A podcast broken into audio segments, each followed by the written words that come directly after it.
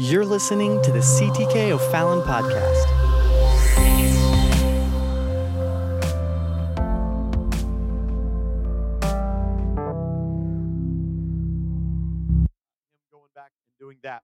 Tonight we have our own sister Larissa, and she's going to come and teach to us the Word of God tonight.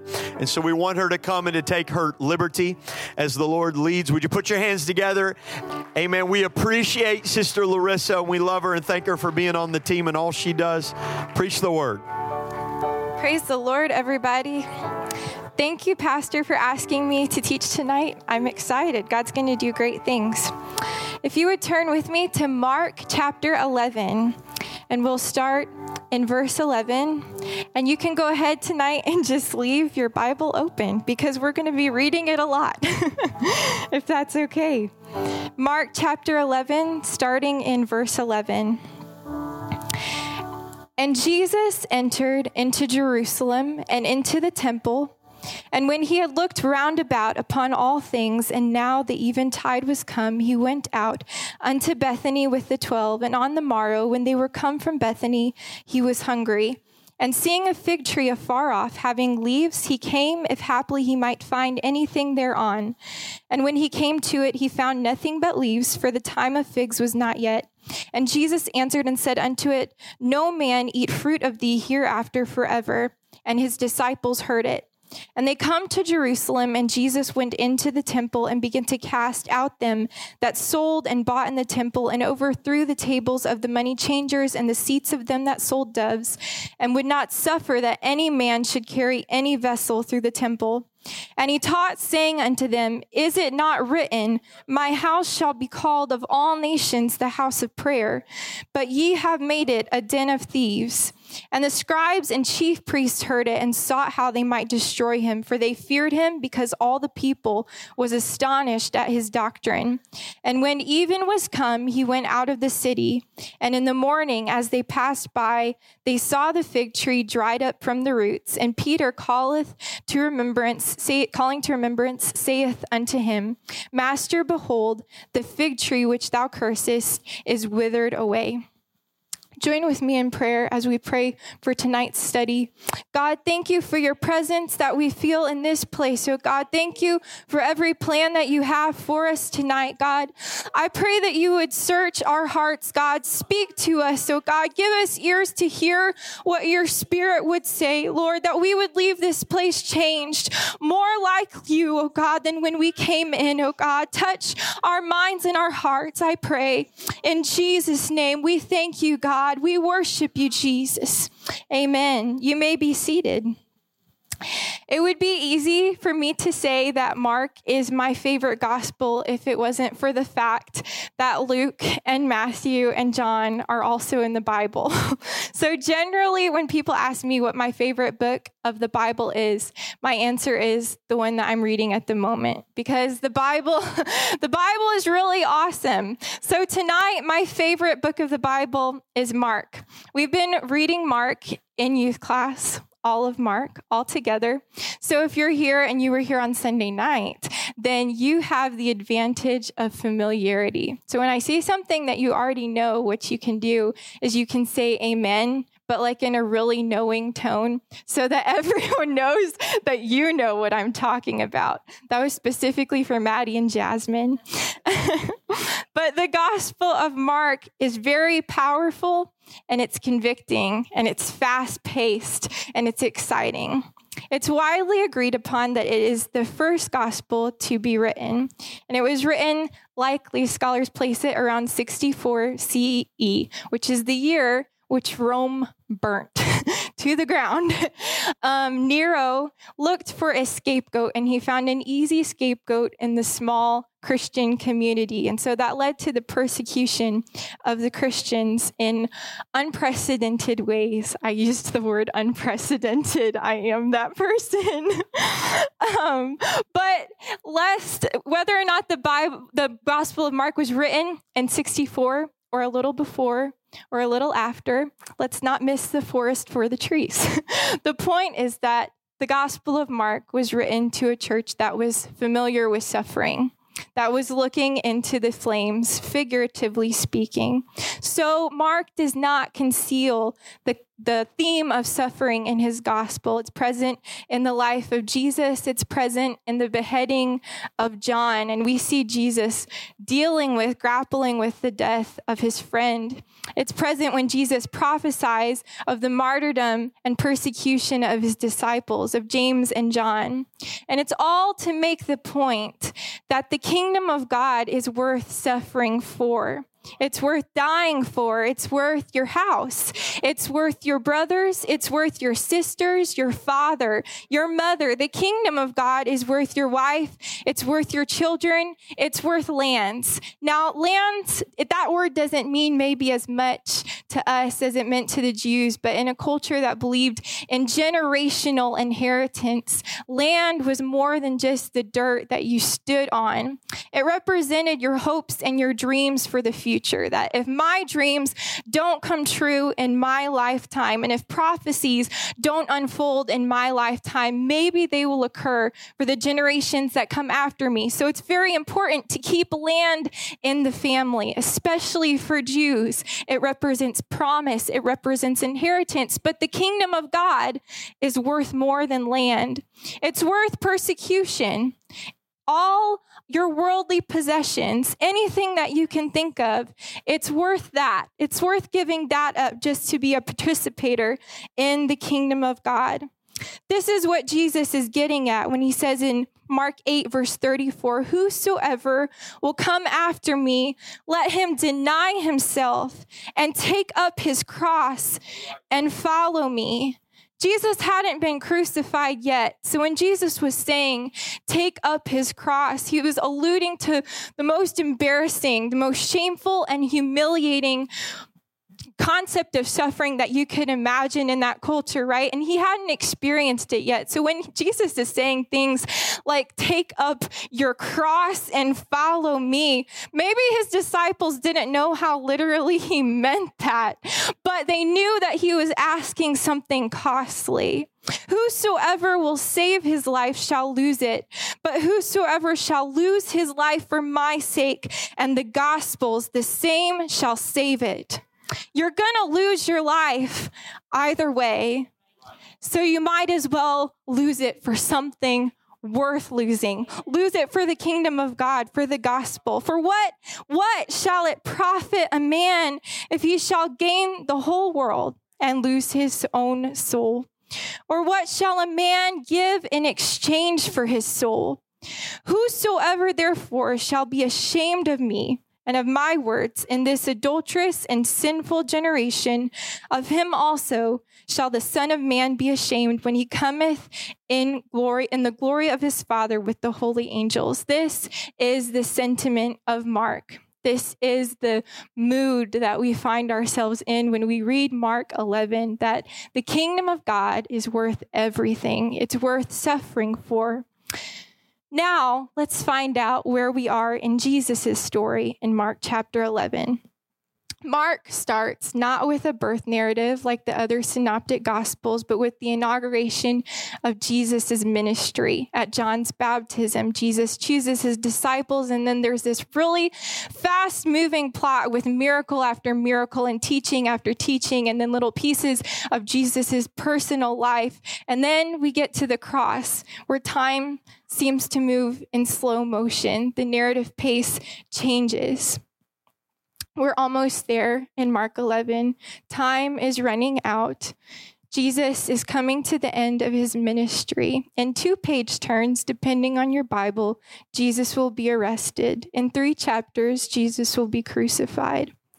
These are the events that closely precede Mark 11. Jesus is transfigured on the Mount of Transfiguration. Jesus heals the demoniac that his disciples cannot because they do not fast and pray.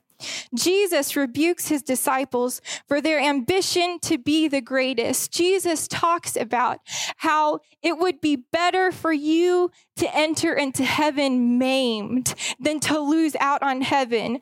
Jesus teaches about the sacredness and the sanctity of marriage. Jesus receives the children and tells his disciples and followers that unless you receive the kingdom of heaven as a little child, you will not enter into it. Jesus is met by a man in the way who runs to him asking, Master, what must I do to inherit eternal life? And the man is presumably a Jew because Jesus says that he knows the commandments.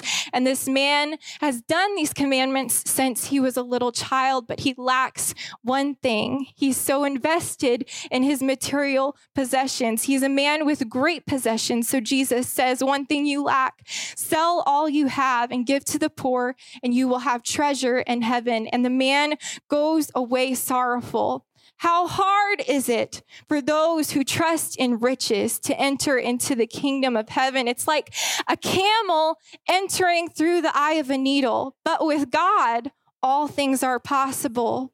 Who could be saved because we're all rich comparatively? And Jesus encourages Peter that there's no one who's given up wife or children or family or lands or possessions for his namesake that won't receive back in this lifetime, but more in the life to come. Jesus predicts his suffering and crucifixion. Jesus predicts the suffering of James and John, that they will drink of the same cup that he does. Jesus heals Bartimaeus, the son of Timaeus, who is blind. And then Jesus comes nigh to Jerusalem he sends for two of his disciples to obtain a colt. And they go to the people who have the colt and they say, The Lord has need of it. And so the people say, Okay, take the colt. and they bring it back to Jesus. Why does he do this? It's so that he could fill the prophecy in Zechariah chapter 9, verse 9. The king cometh unto thee. He is just and having salvation, lowly and riding upon an ass and upon a colt, the foal of an ass. Jesus travels through Jerusalem. Verse 7 They brought the colt to Jesus and cast their garments on him, and he sat upon him, and many spread their garments in the way. And others cut down branches off the trees and strawed them in the way. And they that went before and they that followed cried, saying, Hosanna, blessed is he that cometh in the name of the Lord. Blessed be the kingdom of our father David that cometh in the name of the Lord. Hosanna in the highest. It's a direct quote from Psalms 118 and 25 through 26. It was getting ready to be Passover. Hosanna means, oh, save oh, save. I wonder what, if we could interview the people in that crowd, what would be their sense of expectation? Perhaps, ver- perhaps varied responses of who and what they expected Jesus to be in the line of David. So, a king like David, he's coming in the name of the Lord. Maybe they pictured somebody with messianic zeal who would, with physical force, fix the things that were wrong in the world. Maybe some of them recalled the prophecies of a suffering servant in Isaiah and saw Jesus with a mixed sense of hope and despair, knowing what, what possibly this could mean. Maybe they didn't really know what they were trying to get at. Maybe it was just a cry for hope when they're saying, Help us. It was getting ready to be Passover, and that's significant because this was the time when the Jews remembered their deliverance from Egypt. So they remembered that God was a savior and God was a deliverer. And they would quote Psalms like Psalms 118, and the concept of God coming and being a savior was fresh in their minds. Save us, oh, save, save us from disease, save us from poverty, save us from Roman oppression, save us from our government, save us from religious leaders who are oppressive, save us from the system of religion that we have found ourselves in, save us from the problems in our society. Oh, save us. I wonder if this cry was echoing in Jesus' mind as he made his way with the cross up the hill, Golgotha, to save them. This was not the salvation, surely, that they anticipated. What kind of a Davidic king dies on a cross? That was God's unexpected means of salvation, and it's still the only answer for our world today that's crying in many quiet ways Save us, save us. We're just looking for an answer to the problems in our society, and the answer today is not usually what people are expecting, but it's still the cross of Jesus Christ. Jesus traveled through the streets through cries of praise and honor from people who probably didn't realize what he was getting ready to do. And then he comes in to Jerusalem, to the temple. Jesus entered into the um, into Jerusalem and into the temple. And when he looked round about upon all things, and now the eventide was come, he went out unto Bethany with the twelve. Jesus came into the temple and just observed, listening for a sound of worship, someone weeping, someone praying, sounds of humility, sounds of devotion, anything, but it was drowned out by the sounds of commerce. Sacrifices were part of the Jews' worship ritual, but think of it this way that wasn't supposed to be a rite that was absent of emotion or passion. This was worship. And God's temple was supposed to be a place of worship and prayer. But Jesus is observing a place of commerce. People angry, people busy. It's loud, it's heated. People arguing, bartering over the price of doves. People arguing over the exchange of currency. People who have traveled a long way, perhaps being taken advantage of. You're crazy if you think I'm going to pay that much for a dove. This is what Jesus hears while he sits and observes the temple. When eventide was come, he went out unto Bethany with the twelve. And on the morrow, when they were come from Bethany, he was hungry. And seeing a fig tree afar off having leaves, he came, if haply he might find anything thereon. And when he came to it, he found nothing but leaves, for the time of figs was not yet.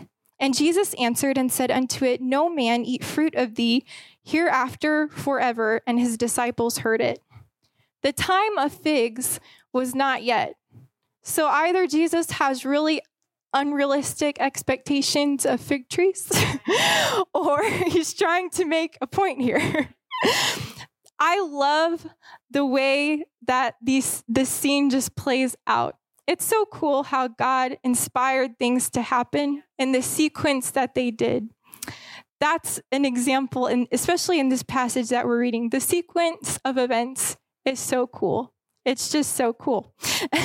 they come to Jerusalem, and Jesus went into the temple, began to cast out them that sold and bought in the temple, and overthrew the tables of the money changers and the seats of them that sold doves, and would not suffer that any man should carry any vessel through the temple.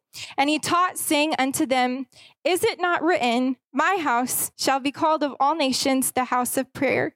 But ye have made it a den of thieves. It is written, and so we're going to go there. Isaiah 56, and we'll read verses 1 through 8.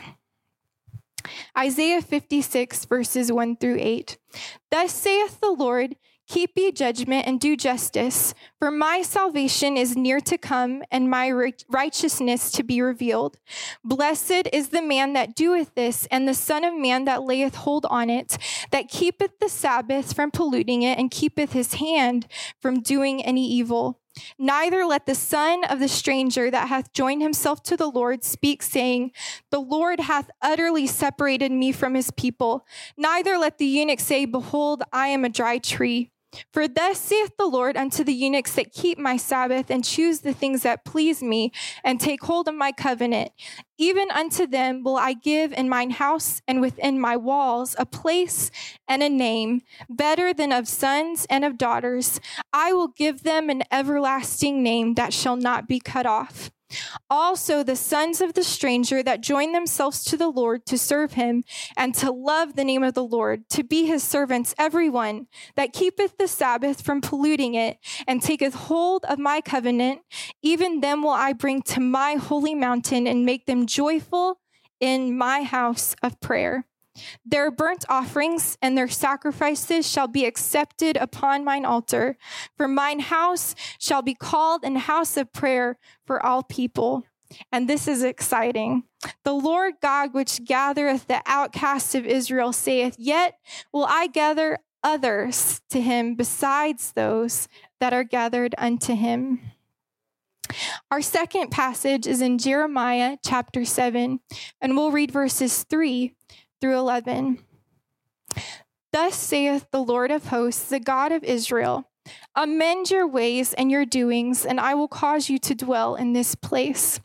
Trust ye not in lying words, saying, The temple of the Lord, the temple of the Lord, the temple of the Lord are these. For if ye thoroughly amend your ways and your doings, if you thoroughly execute judgment between a man and his neighbor, if you oppress not the stranger, the fatherless, and the widow, and shed not innocent blood in this place, neither walk after other gods to your hurt, then will I cause you to dwell in this place, in the land that I gave to your fathers forever and ever. Behold, ye trust in lying words that cannot profit. Will ye steal? Murder and commit adultery and swear falsely and burn incense unto Baal and walk after other gods whom ye know not and come and stand before me in this house which is called by my name and say we are delivered to do all these abominations. Is this house which is called by my name become a den of robbers in your eyes? Behold even I have seen it saith the Lord.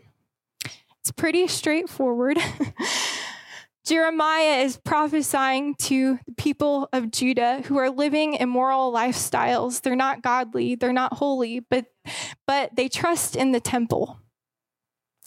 Jesus says, it, Is it not written, My house shall be called of all nations the house of prayer, but ye have made it a den of thieves? And the scribes and chief priests heard it and sought how they might destroy him, for they feared him, because all the people was astonished at his doctrine. And when the even was come, he went out of the city. And in the morning, as they passed by, they saw the fig tree dried up from the roots. And Peter, calling to remembrance, saith unto him, Master, behold, the fig tree which thou cursed is withered away the tree, Jesus was not just hangry when he cursed the fig tree, but the tree. I don't know if you've noticed how there's a story within a story. it was a parable of judgment. Just as Jesus curses the unfruitful tree, he confronts those in the temple who have turned the place of worship into a place of enterprise. And by doing so, he calls into question the religious authority of the scribes, chief priests, and Jewish elders. Jesus embodies a fruitful ministry. He is prayerful and he has power, and he can do signs and wonders. He can curse fig trees and he can raise dead people. If you know me, you know that I am not cynical at all, even one bit, about the church. I love the church and I love being a part of the church. I love being apostolic. I don't know if you've noticed, but we've kind of got it going on. okay? so don't take this, what I'm about to say, as my critique of the church. I believe we have an amazing assembly. But if we were to broaden our scope and look at Christianity in America, we can definitely see a market mentality, right? A commercialization of the things that are supposed to be sacred. What if in our day, God is doing something that we would not believe, even though we know about it? because, as frustrating it is, as it is to have limits, on assembling and on numbers. It also just so happens that people can't gather in masses with itching ears to hear people preach false doctrine. And God has a way of turning over tables and questioning our priorities, right? Especially in this time that we're living in. Because, you know, some of the things that had appeal before a pandemic, religious appeal, don't have that much appeal anymore. And what I mean by that is it's things that were uh, appealing on social media, let's say the kind of preaching and teaching that gets the most likes and shares. When you're sitting quarantined, alone, missing your friends, having a quarantine dinner of Cheetos and sorbetto, and you're sad, it just, there's something really unappetizing about a preacher with really nice hair and really nice teeth talking about how God is going to bless you and not even talking about the Bible. Jesus got during this time, it could be that Jesus is challenging our priorities. But if we zoomed in a little closer, this is the time when we come to self examination because it's easier to look at popular Christianity and not ourselves. I find it interesting that after Jesus laments that his house is not a house of prayer, he begins to instruct Peter about prayer. In verse 22, Jesus answering saith unto them, Have faith in God. For verily I say unto you, that whosoever shall say unto this mountain, Be thou removed, and be thou cast into the sea, and shall not doubt in his heart, but shall believe that those things which he saith shall come to pass, he shall have whatsoever he saith. Therefore I say unto you, what things soever ye desire when ye pray, believe that ye receive them, and ye shall have them. And when ye stand praying, forgive if ye have aught against any, that your Father also, which is in heaven, may forgive your trespasses. But if you do not forgive, neither will your Father, which is in heaven, forgive your trespasses. We know today that the Lord does not dwell in temples made by man's hands. And the temple that Jesus walked into and turned over tables and reprimanded people in was destroyed not long after this writing. But if you have the Holy Ghost, you are the temple of God's Holy Spirit. 1 Corinthians 6:19 tells us that we are the location, we are the house, so to speak. What kind of a temple are you? It's easy to import an enterprising mentality into our relationship with God that robs God of true devotion and worship. I'll give you an example. If I come on Sunday and I sing at X decibels and I clap my hands this many times, the Lord will bless me with X emotional whatever I need. We come with the expectation to receive something from God rather than to give. There's a song that we sang a lot at youth rallies growing up. It's very repetitive and very good. and it goes, Lord, make me a house of prayer. I want to be a house of prayer. In Matthew and Luke, Jesus, in what is called commonly termed the Lord's Prayer, teaches what the content of prayer should be, right? You know it. You can quote it. Let's quote it. Our Father, which art in heaven, hallowed be thy name. Thy kingdom come, thy will be done on earth as it is in heaven. Give us this day our daily bread and forgive us our trespasses as we forgive those who have trespassed against us. Lead us not into temptation, but deliver us from evil. For thine is the kingdom and the power and the glory forever. Amen. That prayer wasn't very self centered, was it? It's not driven by selfish ambition. Christian prayer prioritizes the will of God and the worship of God and the kingdom of God. But here in Mark, there's no recording of the Lord's Prayer in Mark. There's no verbatim prayer. There's no, this is how you pray. But here, rather than giving us the content of our prayer, Jesus describes the qualities of one who prays. And he calls two things to our attention. The first is faith. Peter, calling to remembrance, saith unto him, Master, behold, the fig tree which thou cursedst is withered away. And Jesus answering saith unto them, Have faith in God. For verily I say unto you that whosoever shall say unto this mountain, Be thou removed, and be thou cast into the sea, and shall not doubt in his heart, but shall believe that those things which he saith shall come to pass, he shall have whatsoever he, say, he saith. Therefore I say unto you, what things soever ye desire when ye pray, believe that ye receive them and ye shall have them. Now, let's not import the, the temple mentality, the outside temple mentality into that prayer, right? Because in our millennial minds, or my millennial mind, but your modern minds, right? we can read, I just called you all millennials. You're so welcome. we can read that and think really selfishly, right? Like, God is going, if I believe in faith, God is going to give me whatever I want. Okay. And then it's like, hypocritical, right? Because we judge people who ask God for things like Lamborghinis, and our prayers are still selfish, right?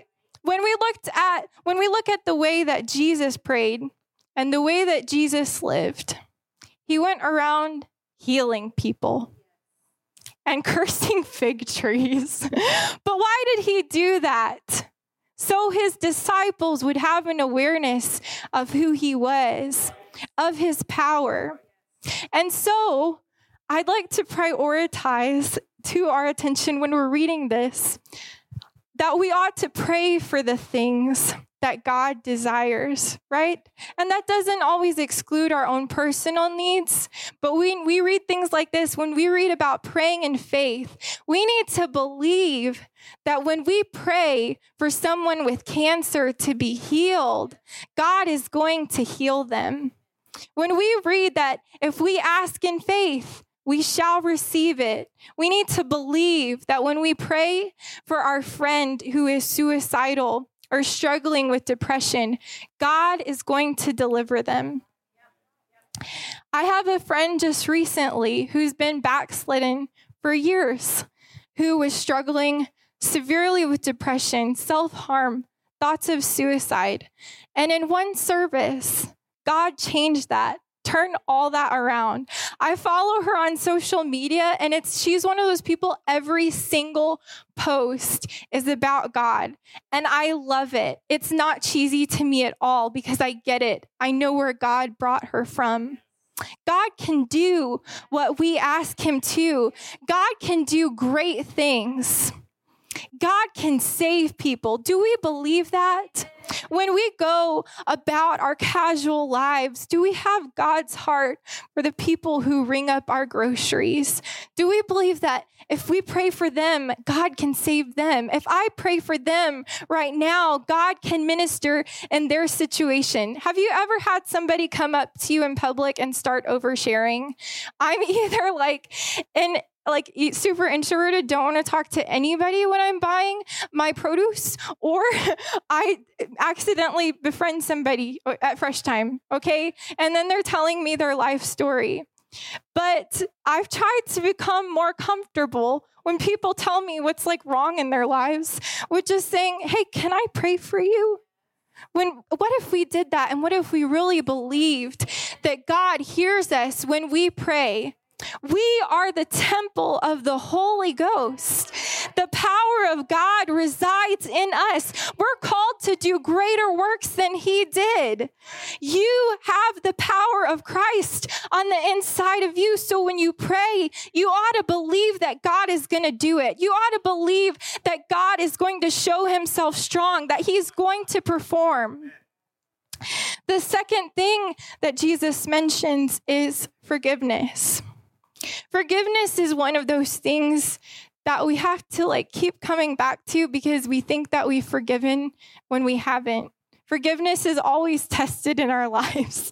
we can come to an altar and, and pray and, and forgive someone who's hurt us, but then in an opportune conversation, when the joke will be really funny, that's when we get to see if we've really forgiven or not.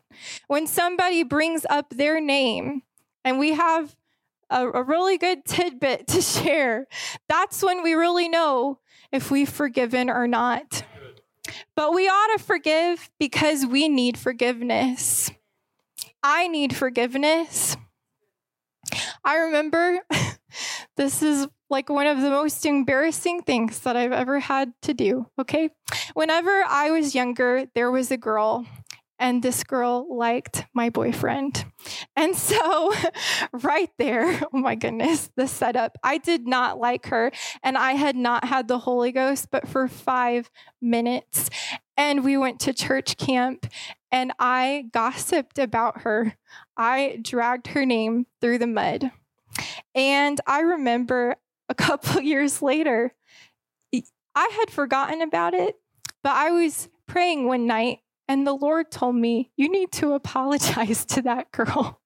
I was praying for forgiveness about something that I had done.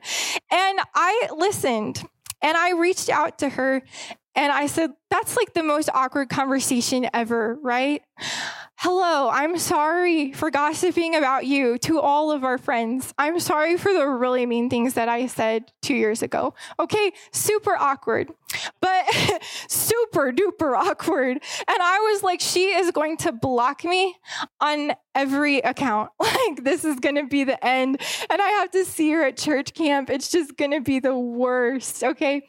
But then she messaged me back pretty much right away and was like, this meant so much to me because I was bullied a lot. You weren't the only one. And I never got apologies. I never got I'm sorry's. And she told, like, I was so humbled. I'm like sitting here reading my text message crying. And she's like, I respect you. I appreciate our friendship. And I needed forgiveness from her. But that God did a work in my heart whenever I just humbled myself and apologized. When I stopped thinking that I was too high and mighty to say I'm sorry to somebody. I know I'm not a perfect person, okay? I've had to apologize for gossiping about my friends. I need forgiveness from God and I need forgiveness from people. I've been there. And so, if that's the position that I have been in, I need to be willing to extend that to others because it's been me. And if you're honest, it's been you too. Faith and forgiveness. These aren't visible sacrifices. These aren't doves that we bring before an altar. These are intangibles. These are things that only God sees. Only God sees the heart of a worshiper. Only He sees if you have faith and if you have forgiveness. If you're lacking faith tonight, I pray that God would increase your faith. That's a rough spot to be in. I've been there, but God is able to increase your faith if you'll ask Him to. If we could stand. We cannot afford to substitute a commercialized rendition of religion and worship, like Jesus observed in the temple, for true worship, for true prayer, for a life of true faith. Let's go before the Lord in prayer. God, search us tonight. Lord, we don't want to just go through the motions of worship. God, we don't want to enter into your temple casually, oh God. Lord, we don't want to take a casual approach to your presence. But God, we want to have hearts that are after you, oh God. Fill us with faith today, oh God. You see any individual in here who is lacking faith, oh God. I pray that you would increase our faith. Help us to believe that you are the God who does exactly what you say you're going to do. You're more than able to do the things that we ask you to do in your will. God, help us today to forgive those who have hurt us, to forgive those, oh God, who have talked bad about us. Help us to forgive, Jesus, those who have not asked for forgiveness because you have forgiven us. Lord, help us to forgive others for their trespasses so that we will be forgiven, so that you will hear our prayers. God, we pray today that you would transform us. Lord, let our hearts be the house of prayer, oh God. Lord, let my life, oh God, be a life of prayer. Lord, that when I pray, oh God, I would pray your kingdom, that I would pray your will, oh God. In Jesus' name, help us to be houses of prayer. God, help us to seek first your kingdom and your righteousness. In Jesus'